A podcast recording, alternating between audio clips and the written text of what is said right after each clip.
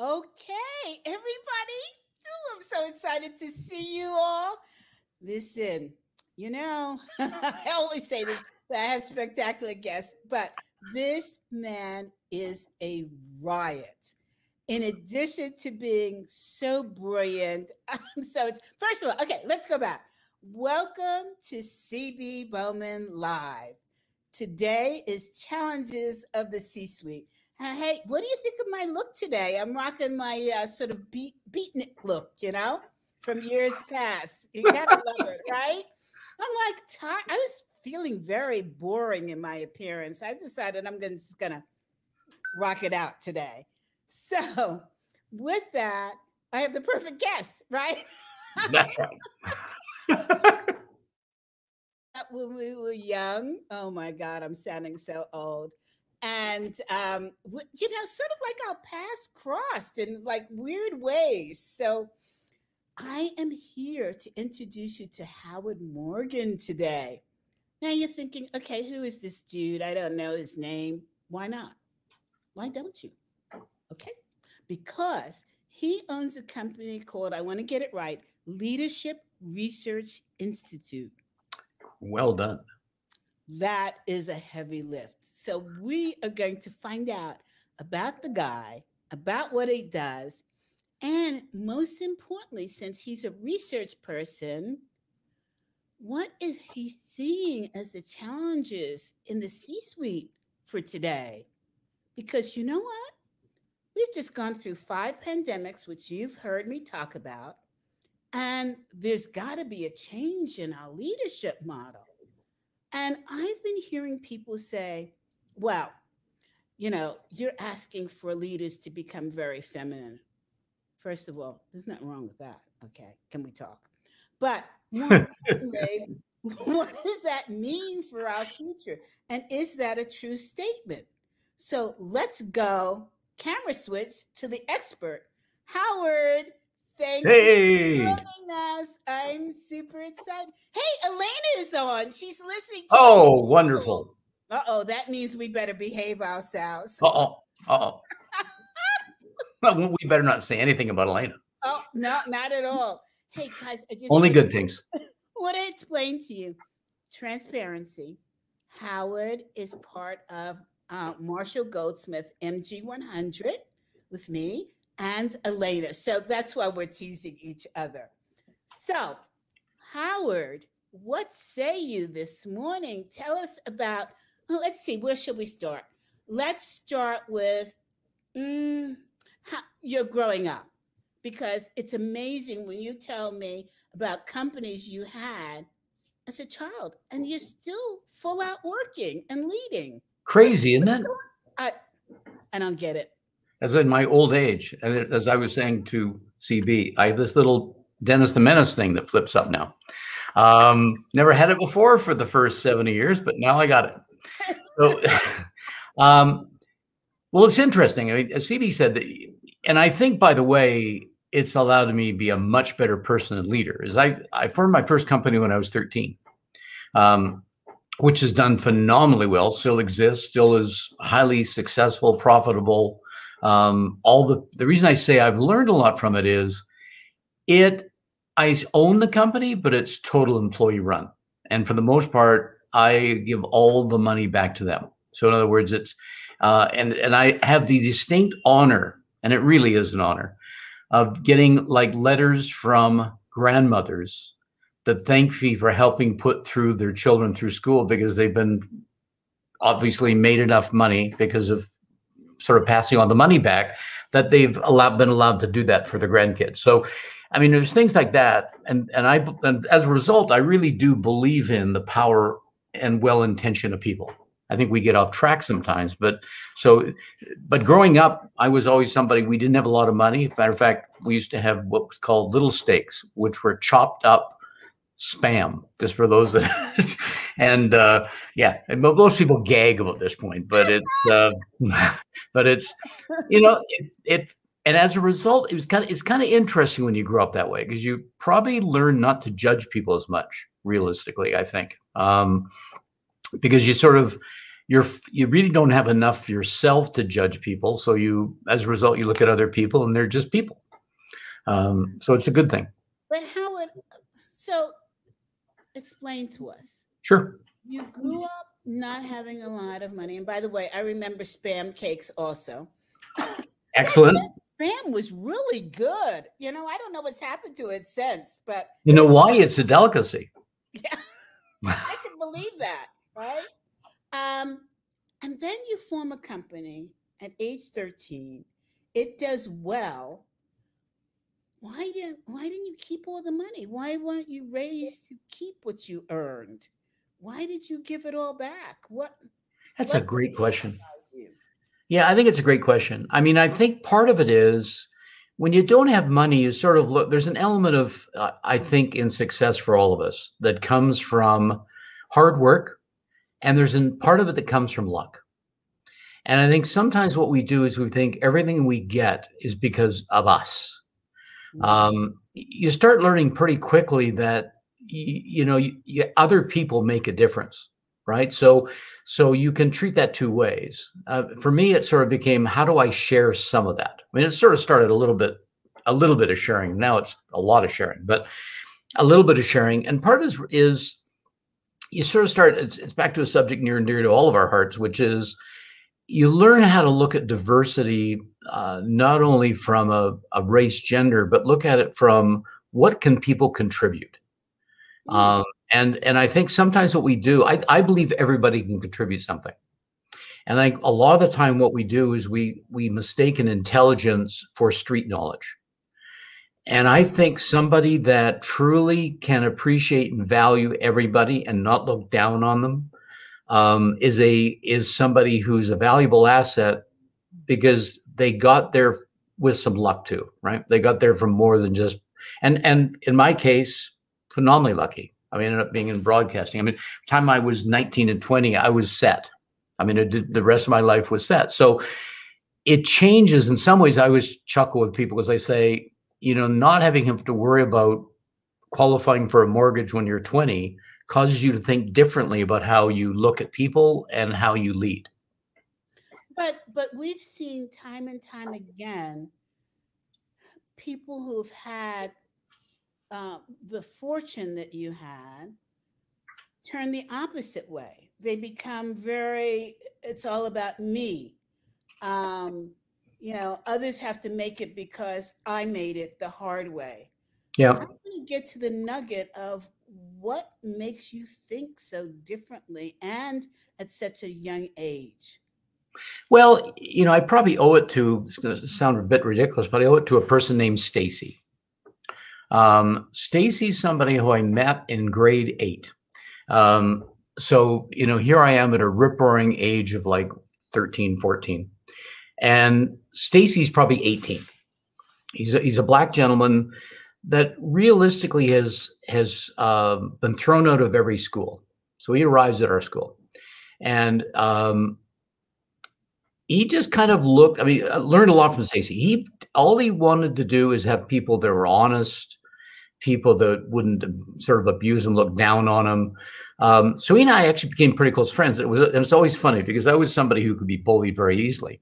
And what Stacy, what was great about Stacy is that Stacy would sort of protected me. So, and as a result, I would sort of protect him.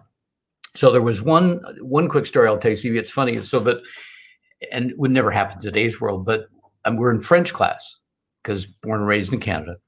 And the teacher is whapping one of those rulers with a handle, whapping over the head. She used to do it with each of us until we would come up with the right interpretation or answer. So Stacy, she's doing it once and just obviously did it once too often. Stacy picks up that ruler and breaks it over her head.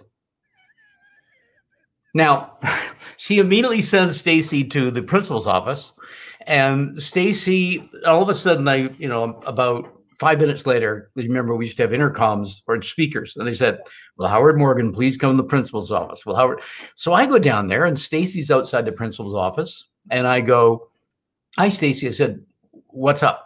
He goes, I don't know. I've been sitting here since I got thrown out of class. So I went in the principal's office. The office says, You have to do something about this. I came out, I'm 14. Says, You have to do something with this. I said, What would you like me to do? He said, I'm afraid to meet with Stacy. What? Oh, yeah. Oh, no, Stacy was just could hold his own. So I said, um, Well, that isn't my problem. And I said, um, He said, Well, Stacy hit a teacher. And I said, Yeah, the teacher's been hitting us for a long time. And he said, Well, you, you know, what am I supposed to do? And I said, Well, I can tell you right now, you better get the teacher to quit hitting us because otherwise Stacy's probably going to bop her again. and so he said, Well, what do you think? What do you think would make this go in? I said, You tell Stacy to be more patient next time and come down and, and report it to you and forget everything and we'll all go back to class. And that's what happened. So, you know, I I think you have to learn what's fair and equitable to your point. So in other words, I think live your life as if it's that you're responsible for the outcome of you. Mm. If you, and I think sometimes, so I'm, I'm a great believer, it says you don't change anything until you change yourself. So if you change, if you look at it as what can I do to be better? And that's just a, I'll tell you more about that later, but there's, if if I treat my life that way, then obviously I don't judge others until I judge myself it also makes for a much better leader. I think if leaders actually looked hard in themselves and said, what am I doing to make this organization, this group better and more credible? Then, in essence, we'd have a much better outcome. I think we've spent 50 years in the leadership world trying to come up with nifty, nifty little things like manage by objectives, um, goal setting, uh, you know, quality circles and all of it's trying to do the same thing, which is how do we make people um, sort of work well together? Quickest way to make people work together is have a great leader. Mm-hmm. And and if great leaders have no trouble getting the best out of people, and I would you know for your audience, one of the things I'd always say if you if you wonder who those people are, I've done this. It's a fun exercise. Go to people in the organization and say, if you could go to work for any one person in this organization, who would it be? And it's shocking how often they come up with like two names. Wow. So they know who the good people. Now, if you say, who are the two people you never want to work for? They'll come up with the same two names there too. So we as leaders have to say, if they know that, why are we not listening enough that we don't hear it? Okay, so then the question becomes we have all these management leadership um, methodologies and techniques as you've mentioned is it because well we're still all trying to figure it out and we and we're not paying attention to really what's at hand here which is ourselves we're looking for a quick answer a quick solution that seems to be global yeah, I think you're right. I mean, it's an oversimplification, right? But but I think you're right. I think you know, we always look if you think about anything we do with people. Let's talk about return on investment. We do a lot of work on that. People, I would say you're not going to see a people person return on investment for 4 years.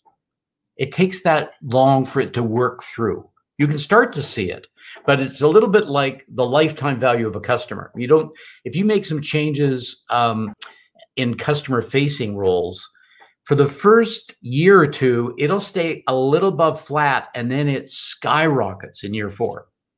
Um, I think the same thing happens with people in an organization. I think they, um, one of my pet peeves is I think we train to build skills, not to help people understand how to apply those skills. So, so when you talk about the training, it, it, a lot of time what we do is we give them really good stuff but if I don't know how to use it, I'm going to revert back, which is the other thing we've learned over the years, by the way, is if I don't feel comfortable doing something, I'll go back to my old way of doing things. That's true. Very true. Yeah. I mean, and part of the way Martin Lindstrom has an exercise um, in his book, uh, uh, in his uh, in his teachings, and he says, when you take a shower in the morning, you start with a certain part of your body all the time. And I didn't realize that until he said it. And he said, try the other side of your body the next time. Yep. It reminds me of my S training. Yep. When you go into an elevator, instead of facing the door, face the crowd. Yep. what what drives that uncomfortable feeling that that feeling of oh my god i've got to do something new it's not routine and so it really starts to force you to look at what's behind your movement and what's behind your thinking yeah it, it's it's again i think your your example is fantastic and martin's also fantastic but it it you know if you're not careful, you take the easy way out rather than the right way out. And it's a little bit like, I mean, I think one of the, and, and Marshall and I developed this years ago, and it's and it still holds true. That's Marshall Goldsmith. You know, commitment to self improvement is the highest predictor of success on every variable for a company as to if, if they see a company is committed to improving, their clients appreciate and value them more. Um, we do the same with leaders. If I think a leader is open to new ways of doing things, I give more value to them. Um, and and I can always remember once I had a a, uh, a brand new CEO that wait, was going. Wait, wait, Howard, well, yep. within that though, yeah, we have to be careful because I remember my days at General Foods, and it was leadership by flavor. I'm going to call it flavor uh-huh. of the month. Uh huh. So we would be open to new ways, but each month the leader at the top was changing those new ways and you couldn't digest it.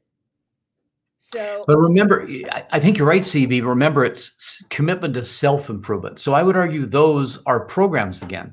I think what has to happen is a program assists us in getting better. So, case in point, if I want to go learn something, right? It's I can take a program, but if I don't practice it, remember the, the famous joke about Carnegie Hall, right? Yes. Is if I don't practice it, I won't get that good.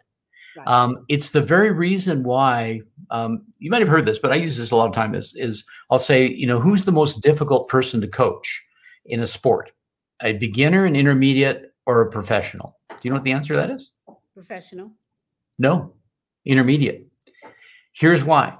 An ah. inter- an intermediate has to unlearn some things to relearn them to get them to professional. Professionals have already figured out. Uh, I may be arrogant, but I also know the value of a coach. Okay. In, in, and beginners, all the help they can get. So, a lot of us in a corporate sense are intermediate at our game. And because we're intermediate, we go, yeah, but you're asking me to potentially try some things that may have me not as successful the company may not view that positively. Um, and that becomes the, the speed bump. Okay. All right. So let's take what we're talking about now and apply that to leadership today. Sure. Where are we coming out of these pandemics? First of all, I think you can look at a macro and a mini level. I think on a macro level, one of our challenges are if a company says I'm going to revert back to the way I did things before, it's a missed opportunity. What I've done with my clients is push them hard, in some cases, really hard, saying, This is a chance for you to reinvent your whole company. Um, the world will be different. We know that. But more importantly than that, is look at everything from diversity inclusion look at it from a leadership point of view how do you how do you build the company you always wanted to have so that's a macro i think from a I think it's we're seeing that a bit now when you take a look at how difficult it is to get to get people. I think what we have to do is again look at our own lives and say, what have I learned in the pandemic that I can apply going back?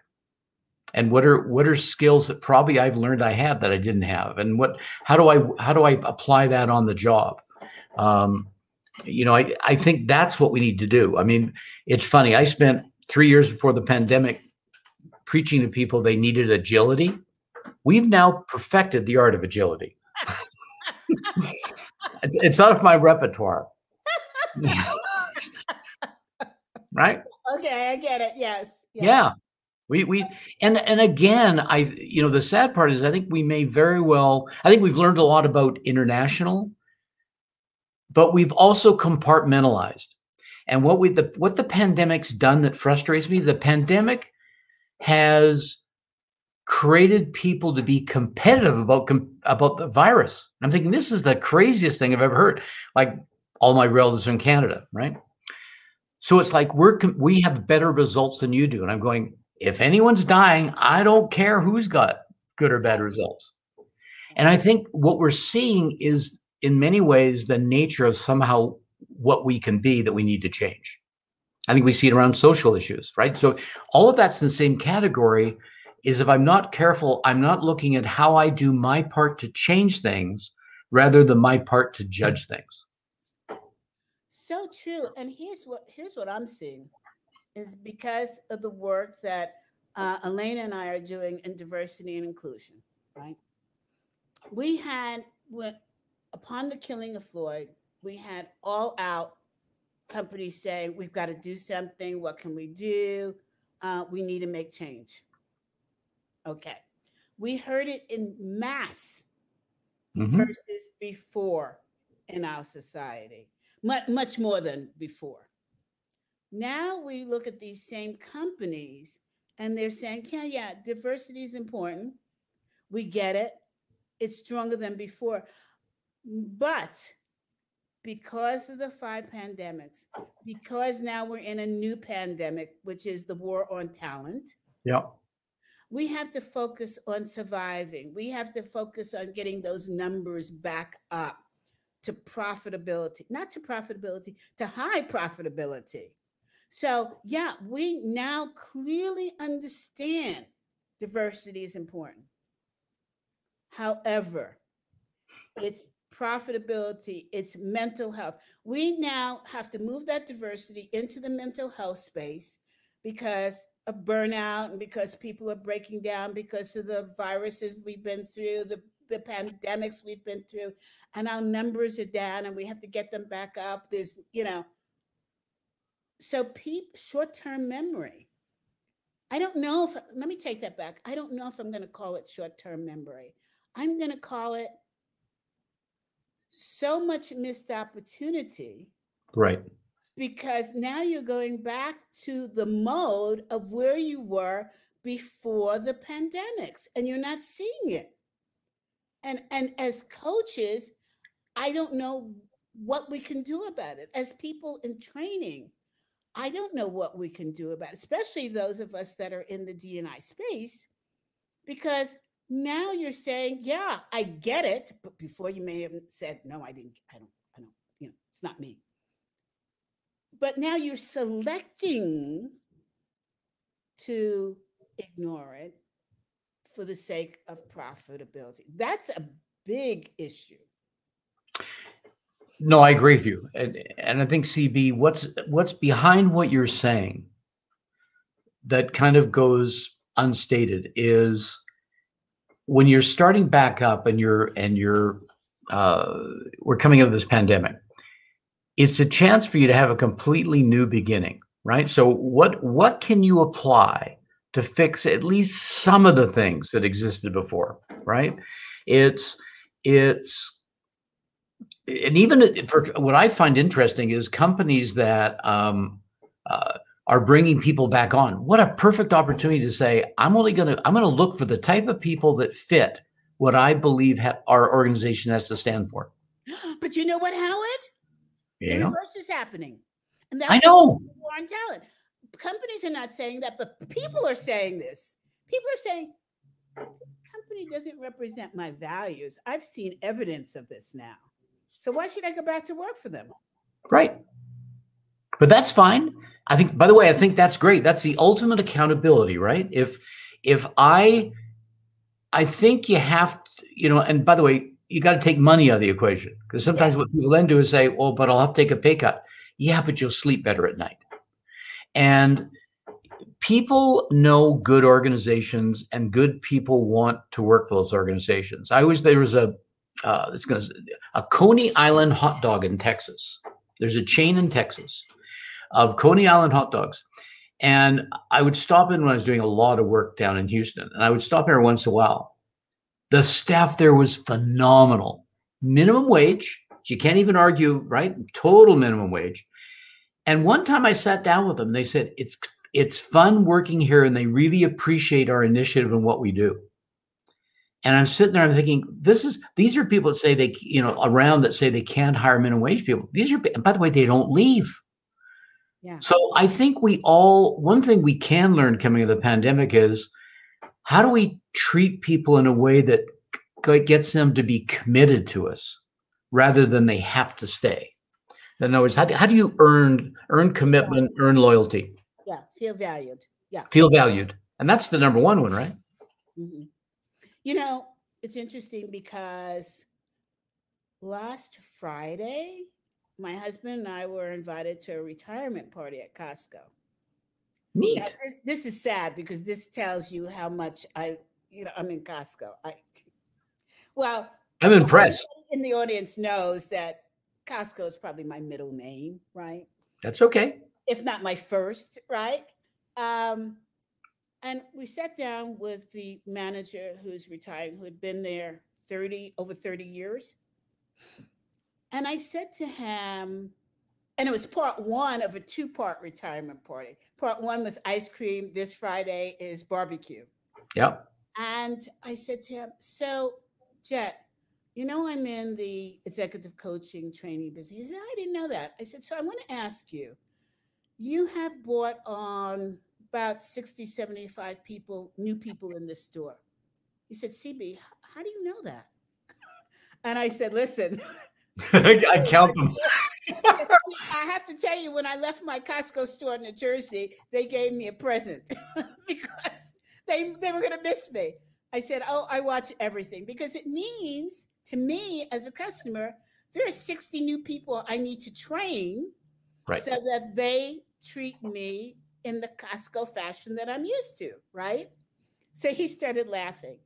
And um, by the way, audience, I think I'm going to get a phone call. You know the story, right? We just ignore it because it comes through on my computer. Um, I said, "How do you, how do you train, or what is it that you're going to do so that the new people that come on really represent the Costco tradition of customer service?" Yep. We said, first of all, CB, only 50% will stay. Right. I said, really? I said, I don't see people leaving Costco other than to go to another Costco in another state. Because, yeah, but those are the people, that's the 50% that remain. Um, he said, I said, well, why do they leave? And he said, it's hard work. Working at mm-hmm. Costco mm-hmm. is not a joke. I said, How so? Now, I mean, I know from my perspective as a customer. Yep. He said, Because the customer is right and people are not used to that. That's number one. Customer service is a prize value here. That's that's hard work. I said, Well, I'll tell you something. I know exactly what you're talking about because the other day I had two items, both by the same manufacturer, and I read the sign that they were both the same price. And I got to the register and one rang up double the price. And I said to the guy who was at automatic checkout, I don't understand why this is happening. And he simply said to me, Well, it's two different items. Now, in a normal store, that would be fine, but not in Costco. I wasn't accepting that in Costco. Right. So Jet happened to walk by. I said, Jet, these are both manufactured by the same thing. The sign gave the price. Why, why, why is one ringing up double when it's less items in it? And he said, CB, let's go back and take a look. That's my Costco. That's so, right we went back and we figured it out. And I had read the sign wrong. There were two different items for that same manufacturer. And he said to me, So, CB, I would advise you to take the one where you get more items for less money. I said, I looked at him and I smiled. And he said, Why are you smiling? And I said, That's my Costco. Now, CB, just service. Just so you don't yes. get all the credit here. Yes. My Costco, Diane, when yeah. I walk through the door, runs over with a glass of soda for me. No, what? See? but now what's interesting is what's inter- look, we can apply both of our learning to this real easy. Why do people do that? Yeah. Because they're being treated with respect and dignity. That's nothing to do with how. Look, at I don't go to Costco all the time. I, I probably not as much as you, but I do go a fair amount. But the difference is, and it's kind of fascinating when you stop and say hello to people at a minimum. Yes. All of a sudden now, so you know, it's it's back to your question about even my company. I know their grandchildren's name. I say hello if I've been running into them. Um, it's the you know we always look. It's back to your comment earlier. We look at the big things. Like how do we change these big things? First thing, um, and I learned this from a guy in a plant when I was really young, and I was responsible for for plants one of my corporate life, as in built or uh, manufacturing plants. He took me around, and he knew every single person's name, and I'm talking 300 people. Wow. So guess what? So and you could watch people beam up when he stopped and said hello versus the person you and I run into in a corporation where they're falling behind. They go, George, Mary. here's here's their name. So you know, I think we sometimes lose in leadership. I think you know we really lose the concept of treat people well, um, and that doesn't involve money. I mean, I always say to people, look, if you don't ever think that you buy you you can buy happiness, you can't buy satisfaction, right? And I say, so give somebody a day off. They're going to be happy they're still going to hate the company and you, but they're going to be happy. So, but what do you do to make people fulfilled in their job? And and and when you can't just say, look, unfortunately, you know, we can't do that for you. Be honest. Look at I there's a there was a if you got time for a quick story, there's I was in my telephone company days. Uh, I took over um, an area of recruiting for salespeople. Now you have to understand, salespeople were the highest paid unionized job. So I, I arrived on the scene, and the first thing I found out is there were 38 grievances, as in they had filed a grievance with the union, they didn't get the job. I sat down with every one of those 38 and I said, Look, what's up? And they said, uh, you know, it's the it's the highest paid job in the company, a union job in the company. And I talked, I said, Do you really think you'd be good? No, but what the company had done, they said, you don't have enough training. You have to get sales trainings. They went and took a year's worth of sales training at night school, came back and they said, Oh, you still don't have this. And I said, I'll tell you, I'll make you a deal. We'll find you something and I'll be honest with you. But you have to be honest back. Do you really want this job? Person said, and all fundamentally 37, 38 said, no, I wouldn't be good at this. I said, yeah. So now let's find you something. So we have to be careful. Company, you know, in companies, we sometimes play the power card so that we get what we create rather than what we want. I think that's true not only in companies. I, I want to go back and finish my story about Costco. Oh, please. Because I, I, forgot. Um, one of the things he said to me is we when we get an employee that wants to stay, we treat them incredibly well. And I said, How is that? He said, 401k. We don't say you have a 401k. We have classes about why it's important to your future. Mm-hmm. That's caring. So, agreeing with what you're saying, you've got to go the beyond the paycheck. Right. He said, I know the every employee here by name and I know about their families. Right. To your point. Yep. Yep. Right. So my question is if it's that simple, because it really is, why doesn't every leader do that? And and I've heard the excuse, like, you know, the head of Ford can't do that. We know that's not true from Alan Mulally. For Alan, that's right. It doesn't apply to Alan. But the, the standing excuse is the company's too big. I can't do that. I leave it to my managers who leave it to their man, you know, and it just filters down. Why can't leaders care? Well, first of all, I don't think I agree with you. I don't think it's a can't. I think it's a won't. Um, and I take let's take something that doesn't. Let's take feedback. We always hear people. You know, I'd like to give people more feedback. I just don't have the time. I have mastered the art of 20 second feedback. because that's all it takes. If I'm doing it all the time, the problem is when you're sitting down with somebody once a year, yeah, it takes a lot of time, but part of it, in fairness to the person, is you haven't given any feedback all year. So for me, I give feedback all the time. I, I take straight. Uh, here, here's the ultimate test of, of what your question is. I'll go to a company of which I know nobody in the room, well, maybe one person, whoever brought me in, and I will listen. It'll be a meeting, and in the other meeting, I'll say, "Mary, can can I just see you for a sec?" And I'll say, "Mary, I have something that I think would really help you be more effective. Are you interested in hearing it?" What a 99 saying that. 99 times out of 100 Mary goes, "Sure," reluctantly, right? sort of going, "What are you going to say?" And we talk about it and she goes, "I really feel it. Thank you very much for doing that." But here another one, I have this gentleman who unfortunately had a body odor problem and a breath problem. Everybody everybody knew it. Nobody would tell him. I sat down with him. He said, I got to tell you, I'm shocked, but I'm more shocked people have never told me because I'm I'm hearing this like it's common knowledge, right? And he and he went, he got it fixed, and he was phenomenally thankful. So I think sometimes wait, wait, I want to know. I'm sorry, Howard. I keep interrupting you. Oh, I hop around. You started that conversation because that's one of the most difficult ones. The one with uh, breath and body odor. Yes. Same way. I said, you know, his name was Bill. Um, I said, Bill, I have something that I think would really help you be more effective.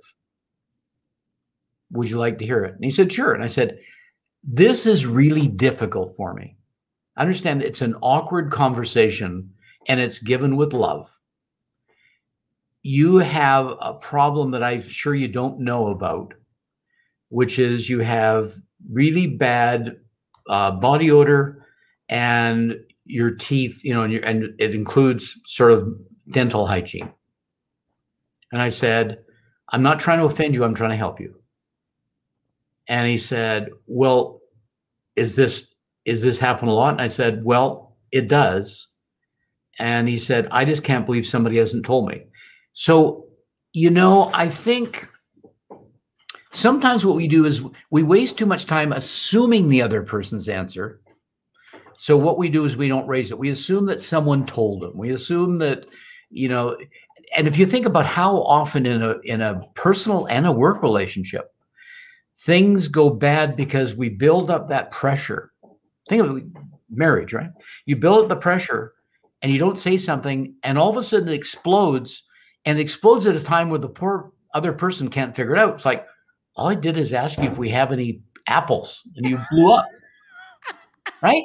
It's because that just was the moment where it blew. Instead of, you know, if we're going to treat each other well, and again, if the person said no to me, or or if the person said, "Well, I think you're wrong," because sometimes that happens. Well, the person will go, "Well, I think you're wrong." I said, "Okay, but that's that's okay, and just my opinion." And they always come back within a week and said, "I've thought about it, and you know what? You're right. What ideas do you have?" And I'm going to try to help them. It's the people that don't ask CB that we've got the problem with, right? Because they're sort of the undercover abusers, right? If you it's it's what's so good about the program you and Elena have developed. If you're focused forward, you can fix it. If you're focused on looking at what was wrong, you can never. It's I call it the old baggage problem. You you and I have both worked with teams, and you go to the person in the team and say, okay, what do you need to do to change your thought about Bill?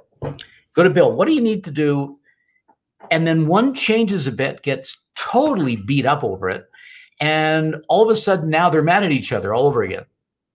There has to be kind of a okay, we and that's really back to your question the pandemic.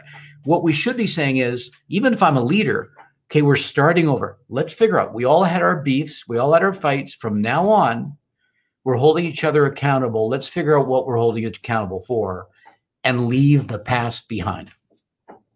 So, Howard, I want to ask you about your company in relationship to this because I, I think as I'm listening to you, I remember, you know, the difference in, uh, I used to travel a lot, and the difference between communication with people from foreign countries versus this country. And somehow, when you're giving uh, I've narrowed it down to, in my opinion, the critique. When you're giving the critique here, you may not take the time to be kind. Right. In Europe, there seems to be an art form. Yes. Yep. Which I had to learn. Yep. You're right. And slip back into the American form. Yep. I'm guilty. Yep. Um, with the research that you do, I'm sure that you come up to finding information out that has been harming the success of an organization. Yeah. How do you, as a researcher, combine this human aspect that we're talking about of kindness and figuring out how to share with people how they might improve with the research that you find out. How, how do you communicate that to a leader? In essence is how do you tell a leader you screwed up in a way that is comfortable enough for them to accept and create change well I'll give you i'll give you two answers because i think it's it's um i think one is you can take the german approach right insult them to death and then buy them a drink um, uh, you know, my role, my my barometer has always been Japan, right? Especially somebody coming from outside Japan, but also feedback. And what I've found is, I generally, when I go to a country, if it's me, first thing I do is say, look, because I think the structure doesn't change. I think how it's delivered changes. Yes. So if we are in Asia, we're going to give a positive before we talk about, you know, here's why what you and and then you're going to say here's a suggestion um, i think we sometimes forget we all have to save face right we nobody wants to be told they're rotten all the time um, but on the other hand we don't depending on what country we're in we don't tell people they're doing a good job either so it's a bit of a double whammy so um, you know i think it's I think people are highly talented. I think they're smarter than we give them credit for. And I think if you just ask five or 10 of them, you'll have your answer. So it, when, when we do it, I think what we try to do is say, here's the structure of what, here's what we need to accomplish. What's the vehicle that, that will have the most retention for people? And what will create the most, the most easiest way for them to hear it and accept it? So, Howard, and by the way, Elena says that you do this with grace. Um, How kind. Howard, tell us about the work of your company. Let's let's get granular on sure. This. You know, I think there's probably a couple elements. First of all, the company's been around for 25, almost 30 years. Um, what we do is build credible leaders and credible organizations. So the focus is on how to we i believe much like on an individual level i believe companies have unique culture. And i think sometimes what we try to do is say this was successful here so it'll be i don't believe in that. I think you have to take and say what are your goals? What are your objectives? How do we build an organization that will allow us to do that while at the same time taking care of the welfare and respect of our people so that's what we do is help them do that so we and well, part of what we do is, um, again, it's it's re- because it's, the data is so overwhelming from our point of view. Is really say, okay, you've got to focus on a commitment to being better. So how do you look at every element of the organization and say, how can we better? Now, there's a beginning piece. I would argue there's an ongoing piece, right? So so you there's nothing wrong with having a plan but you should review your plan once in a while to see if it's doing what you want it to accomplish. If not, tweak it. Um, if commitment to self improvement is the highest predictor, imp- implied in that is something that's countercultural, especially for North America, some other countries too. Most of us are taught to excel and to never admit fault. In other words, we are at the top of an organization because we are the best we can be. No, you're not. You got up there from luck. You got a hold maybe. And by the way, you could have abused people that caused you to be president of the company, right? You just got the highest profit. A few minutes ago, you talked about, rightfully so, companies saying, yeah, but we've got to get making money. And I'm going, yeah, but since 2008, most companies have pocketed a lot of bucks because they've they've they never brought a lot of the people back, et cetera. But what they did is kept the money and they had great earnings. Now's the time to say maybe this is a reinvestment time, looking for the next 10 years. So what we do is work with organizations, say, how do you start that journey? Um, everything we do is customized, so it's not like somebody comes and buys a program. I'm not sure there is an answer, in all honesty, uh, for a lot of this. I think it's about how do you find a way for you as a company to figure out where you start, what's how do you get the right people engaged, and let me let me give you CB a, a perfect example of what I'm talking about. I learned this. This was fun. I, I learned this a long time ago there are plenty of companies that will, when they have shortages like we're having now in manpower, what they do is they offer employees a referral bonus, right? If somebody comes in, I don't, here, here's, this is gonna be radical.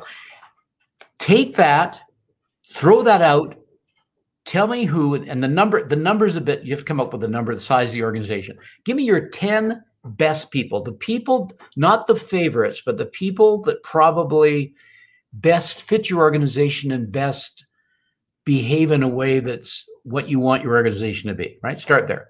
And then say, we're going to give you five times as much money as I was going to pay each person to go find me those people. Because if you want great people, you get you take your current great people and let them find them and make money from it. Ah, Otherwise, what happens is if I'm your worst performer and you're giving me money to go find people, there's something wrong with that right? Of course. So Never something simple like that. Never thought about it. So, yeah. Howard, starting at the beginning, would you call your company a research company or a consulting company or both? I think we're no, we're definitely both. Um, we are anch- I I refer to us as we're anchored in research, but we are a practicing consulting company. Mm-hmm. Have you know and, and have tend to have very large clients. Um, uh, that deal with depending what their challenges are for everything from um, how to grow and build their their their women in the organization because they know they need to start doing that to uh, how do we make how do we make uh, the people in the organization align with what we want to be 10 years from now so we generally have a, uh, some form of a goal that they set as a priority. And obviously, we have to buy into it because we don't buy into it, really don't want to take the work. But assuming we buy into it, it's then helping people evolve towards that. And how do companies find you? I mean, there are a lot of consulting firms out of the out there, but you clearly are standout. How, how, how did that happen? It's word of mouth. You know, it's funny. As long as we've been around, uh, I'd say we probably, if we, if I, if you said to me, what's the one thing as a company, we're, not good at self promotion. Um, we're actually lousy. Uh, so, so it really ends up that our clients are people that have been in our clients um, say, look, let's, because again, it's, you know, CB, how it works with all of us, right? Is people will want to talk to you, and I call it pigeonhole where, where you fit. If I can figure out by a, one of the eight descriptions where you fit, I now say, oh, you're a training company, click. So with us, it's hard to do that. So in some ways, we intimidate people. That's okay. Um, so, uh, so Jeff, would you say that most companies come to you to solve a problem or to create a stronger future?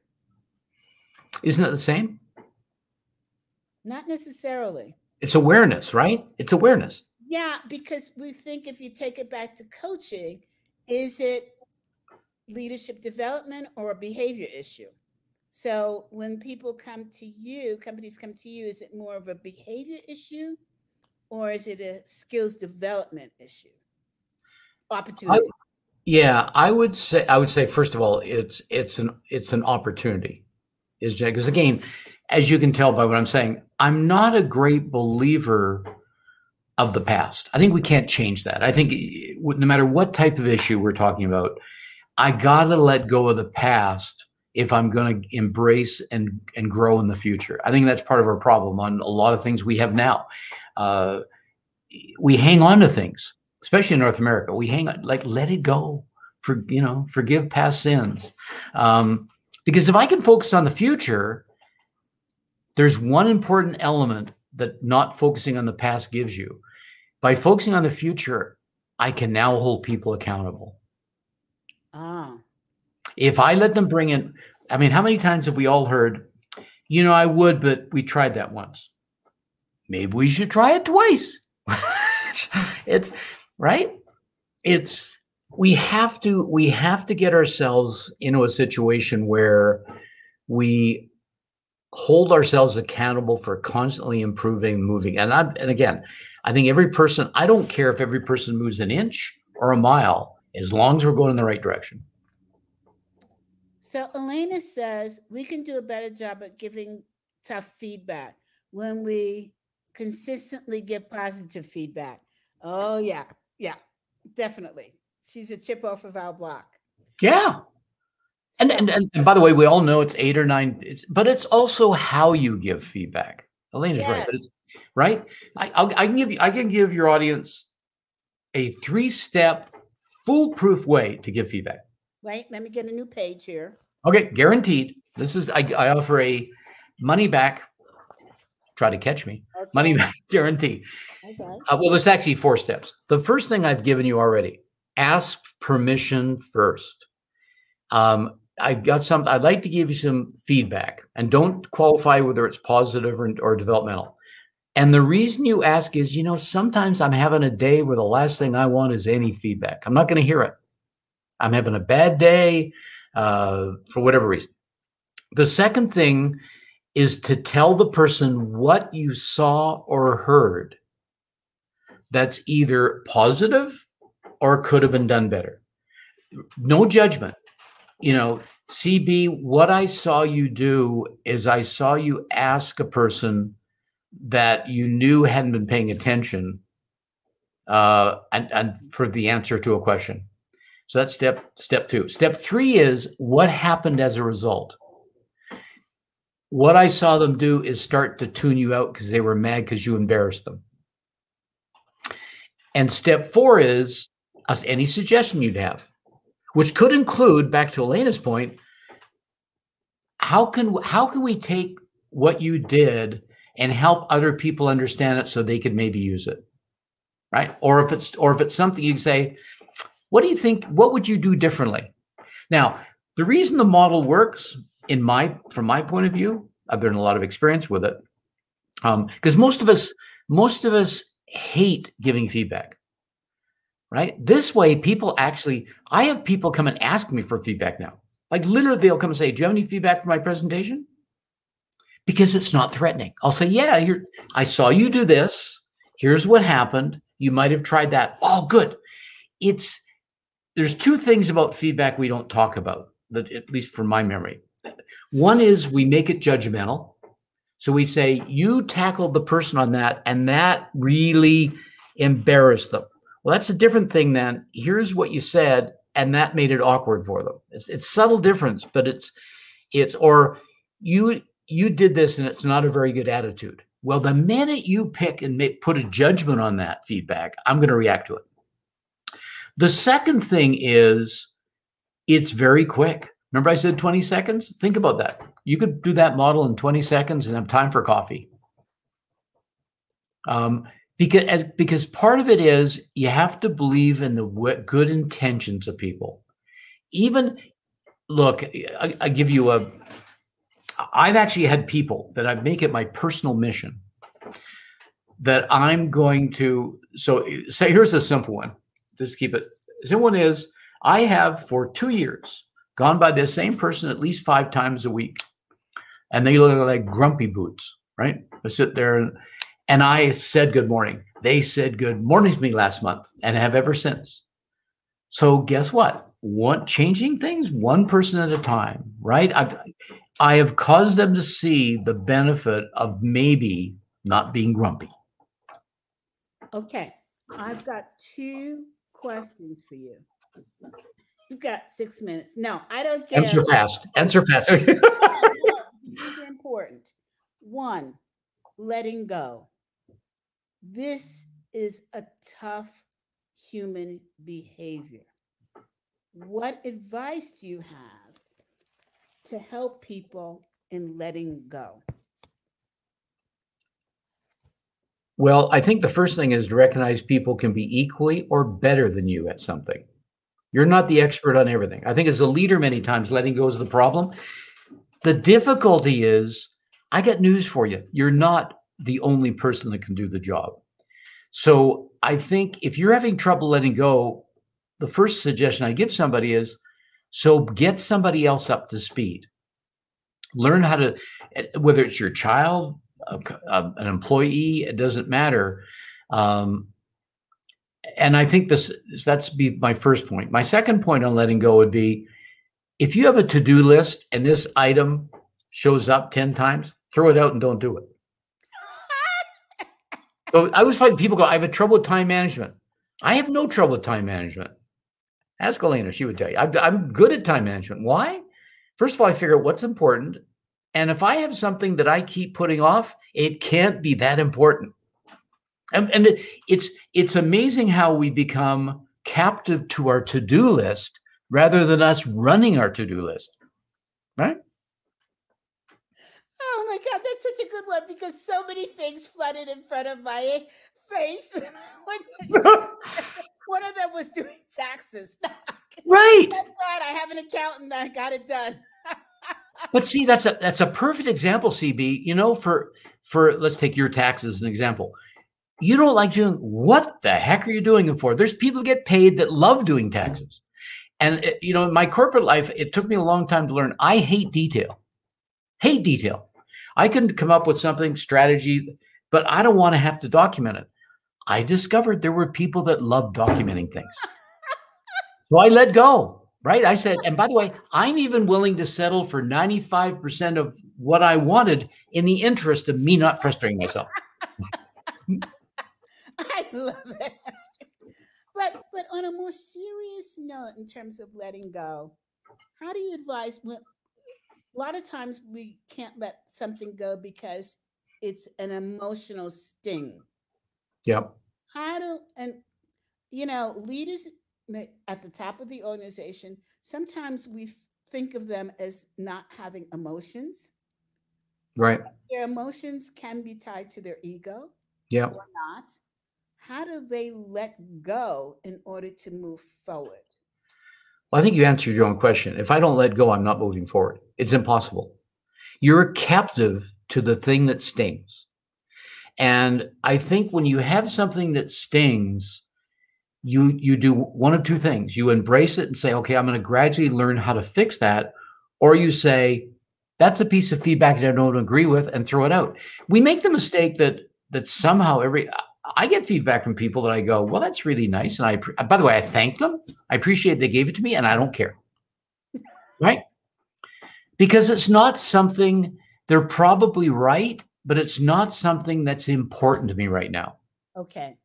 And there's only so much I can carry in my head.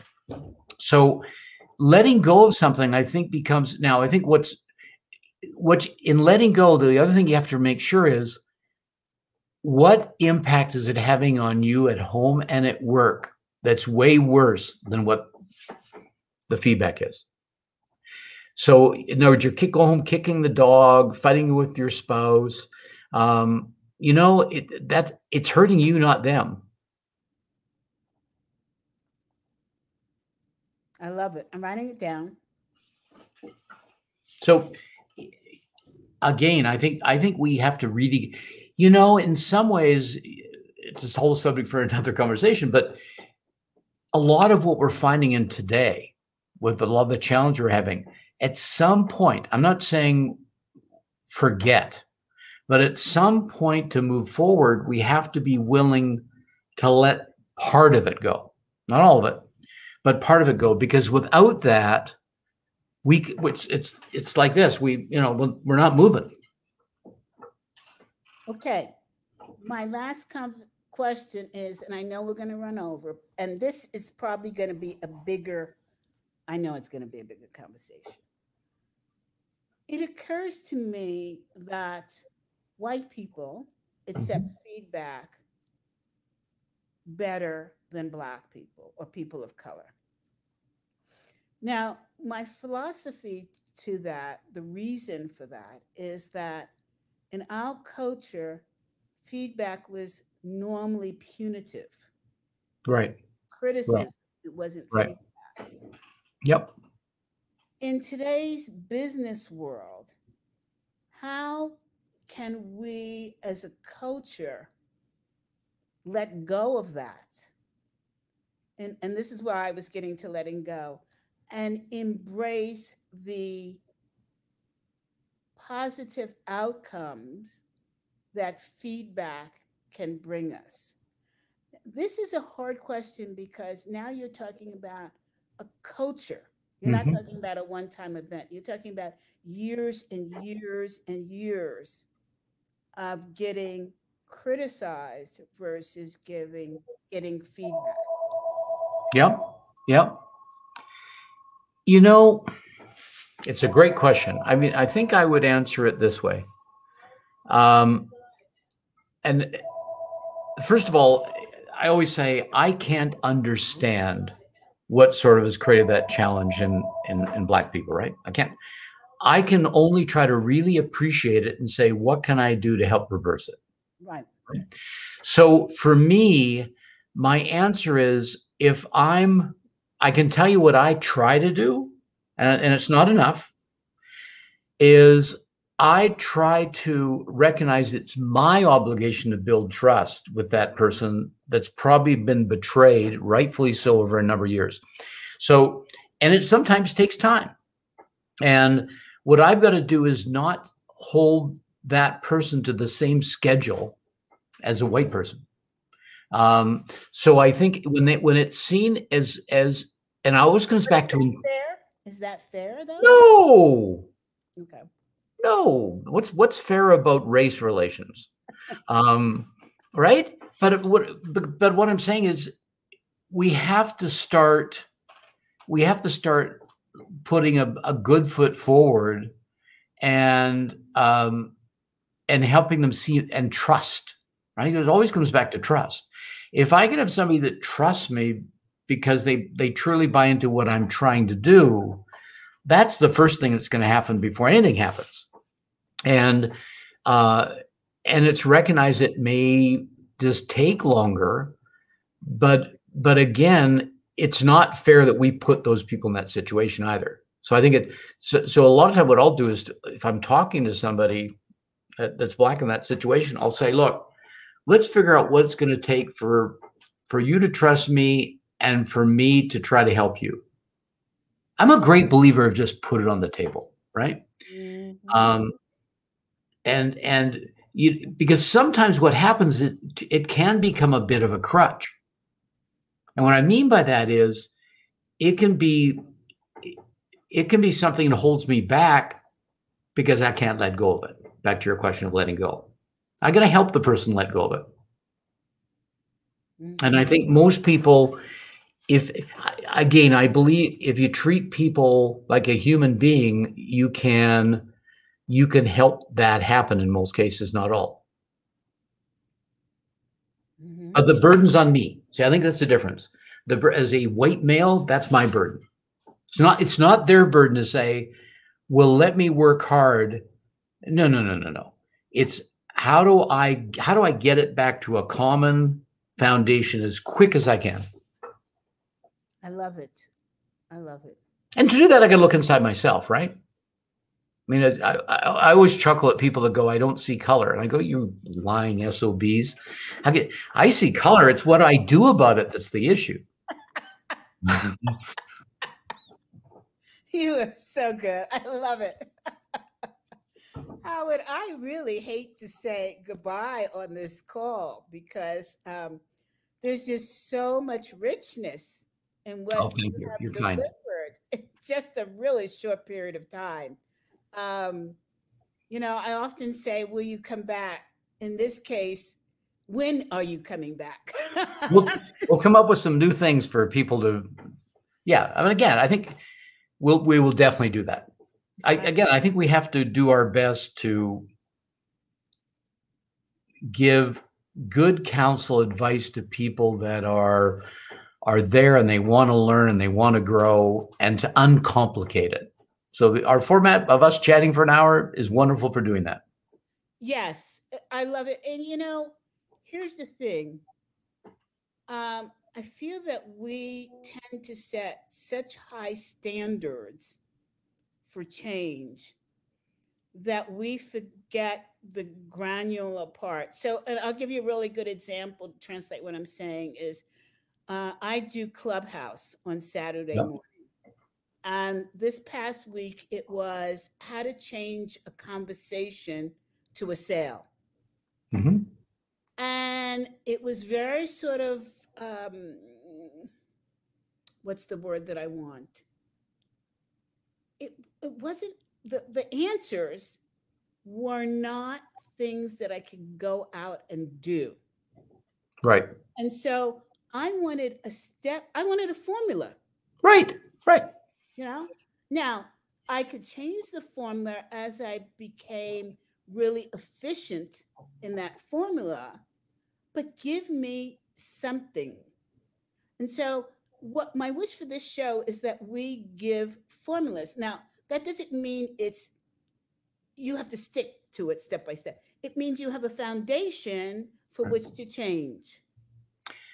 No CBU, I think I think it's and you got to have some fun. Yes, um, but it, no, I, I, I think another way of putting what you're saying, because I agree with you, is if we're not careful, we as people who have been blessed to be experts in the field can try to prove how smart we are to people rather than help them learn from us. Yes, thank right? you. Yeah, it's it's how how do we put and again, it's a journey because I think that's the other thing. You, you know how the, it's always humorous, right? When you when it's real clear for you and we have this knowledge, it's real easy to all of a sudden throw something and go, "We'll do that." And you're going, it's like delegation. I always chuckle yeah. people have delegation problem. Well, the reason that you delegate and people don't do it is you did a crappy job explaining exactly what you wanted. exactly. It's not that they it's not that they don't want delegation, it's they don't have a clue what you told them. I love where this show went. And Art, that's fantastic. not sure how you pronounce his last name, said thank you. Uh, CB and Howard could go longer. You know what? Thank we'll you, Art. Come back. We'll come back. We'll do that.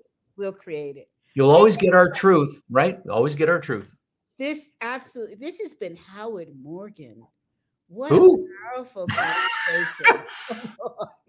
and if your company looking for support for the future and change, this is the man to contact. And if you're not sure how to reach him, reach out to me and I will definitely. That's right. Because you know how to reach me, right? And if and, you have a question, send it through CB and we'll get an answer for you. Absolutely. His company, Leadership Research Institute, Howard. Thanks, Morgan. CB. Make it part of your day. That's my secret for today. And keep smiling. And keep smiling. Thank you. We'll see Thanks, you CB. That's a deal. Bye. I know.